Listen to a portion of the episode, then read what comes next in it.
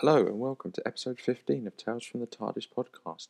I'm your host Scott Summers, and today is going to be my review of Doctor Who Series 10, Episode 7 Pyramid at the End of the World. Well, just straight off the bat, that was um, another confusing uh, episode originally, uh, a bit similar to uh, last week's Extremis. These last two are definitely not your sort of generic Doctor Who episodes. These are very much Steven Moffat inspired, outside of the box.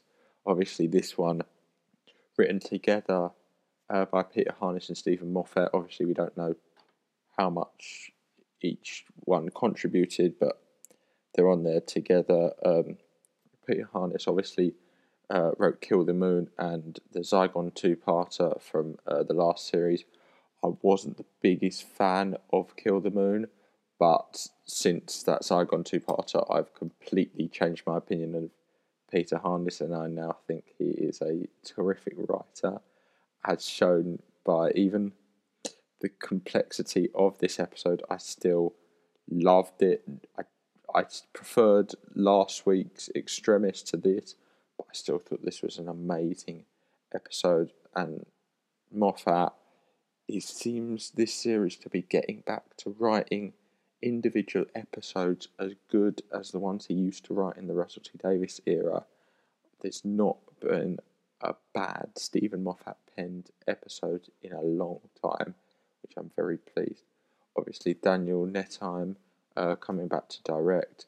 Interestingly, as well as last week, he also directed the uh, Zygon two parter uh, from last series. So he and Peter Harness have experience working together, um, and obviously he's worked with Moffat as showrunner.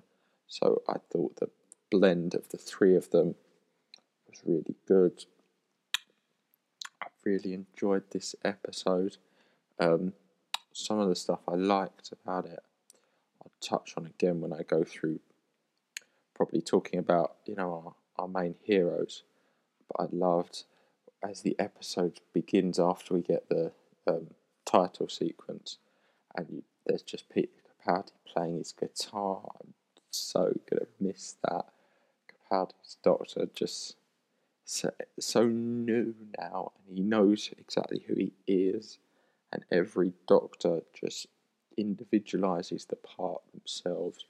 It's great the way he portrayed himself without eyesight thought was amazing, especially when we get to the end of the episode, and of course, we get Bill sacrificing the world to the monks for, to get the doctor back his eyesight.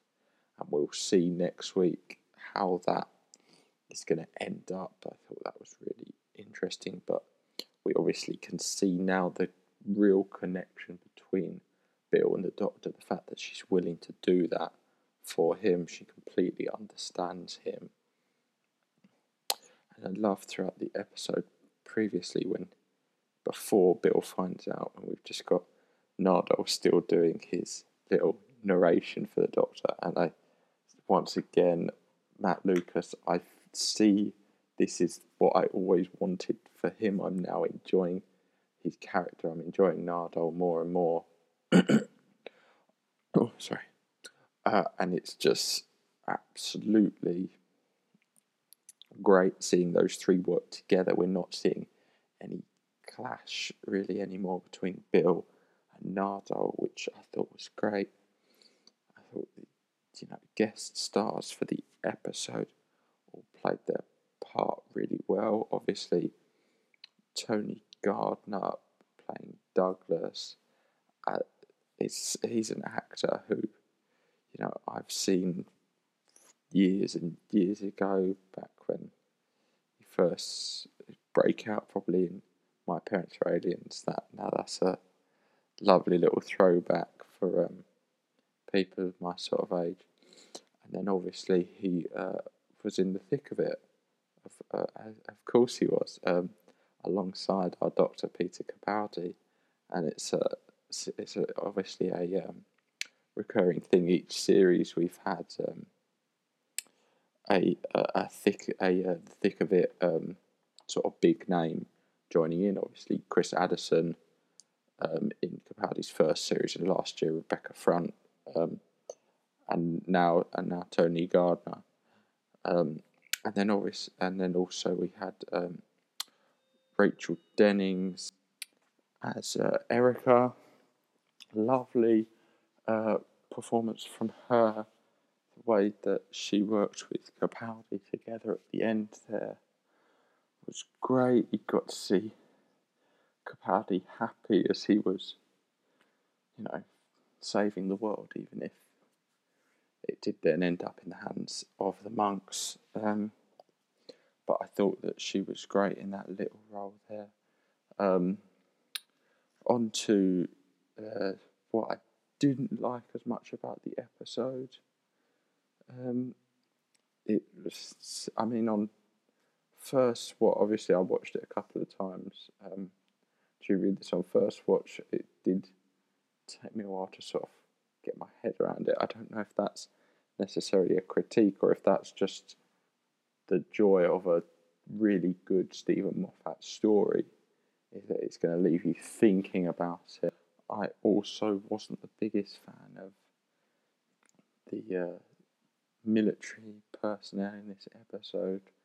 Obviously, they do always seem a bit typecast as you know the very strategic minded um, and the way that they try and uh, sort of surrender through strategy and that obviously gets them all killed they don't quite seem have the full intelligence that this sort of military personnel should have um, I suppose not a nitpick but something I would have liked to have seen in the episode um, would have been Unit. Obviously, Unit and the UN are not connected in the uh, new series. Obviously, Unit were part of the UN in the classic series, but that uh, has now been changed. Um, and I suppose really it wasn't that there were lots of things in this episode that I disliked. I just didn't quite enjoy this episode as much as I did last week. I still thought this was a very good episode. I just didn't quite enjoy it to the level of the week before, but I did love, as I have done every week, the visuals. I love the portrayal of the monks and the way that they're used. Um, and then just to just to touch on a few other little references. Obviously, once again, we got the Doctor as the President of Earth, which was great.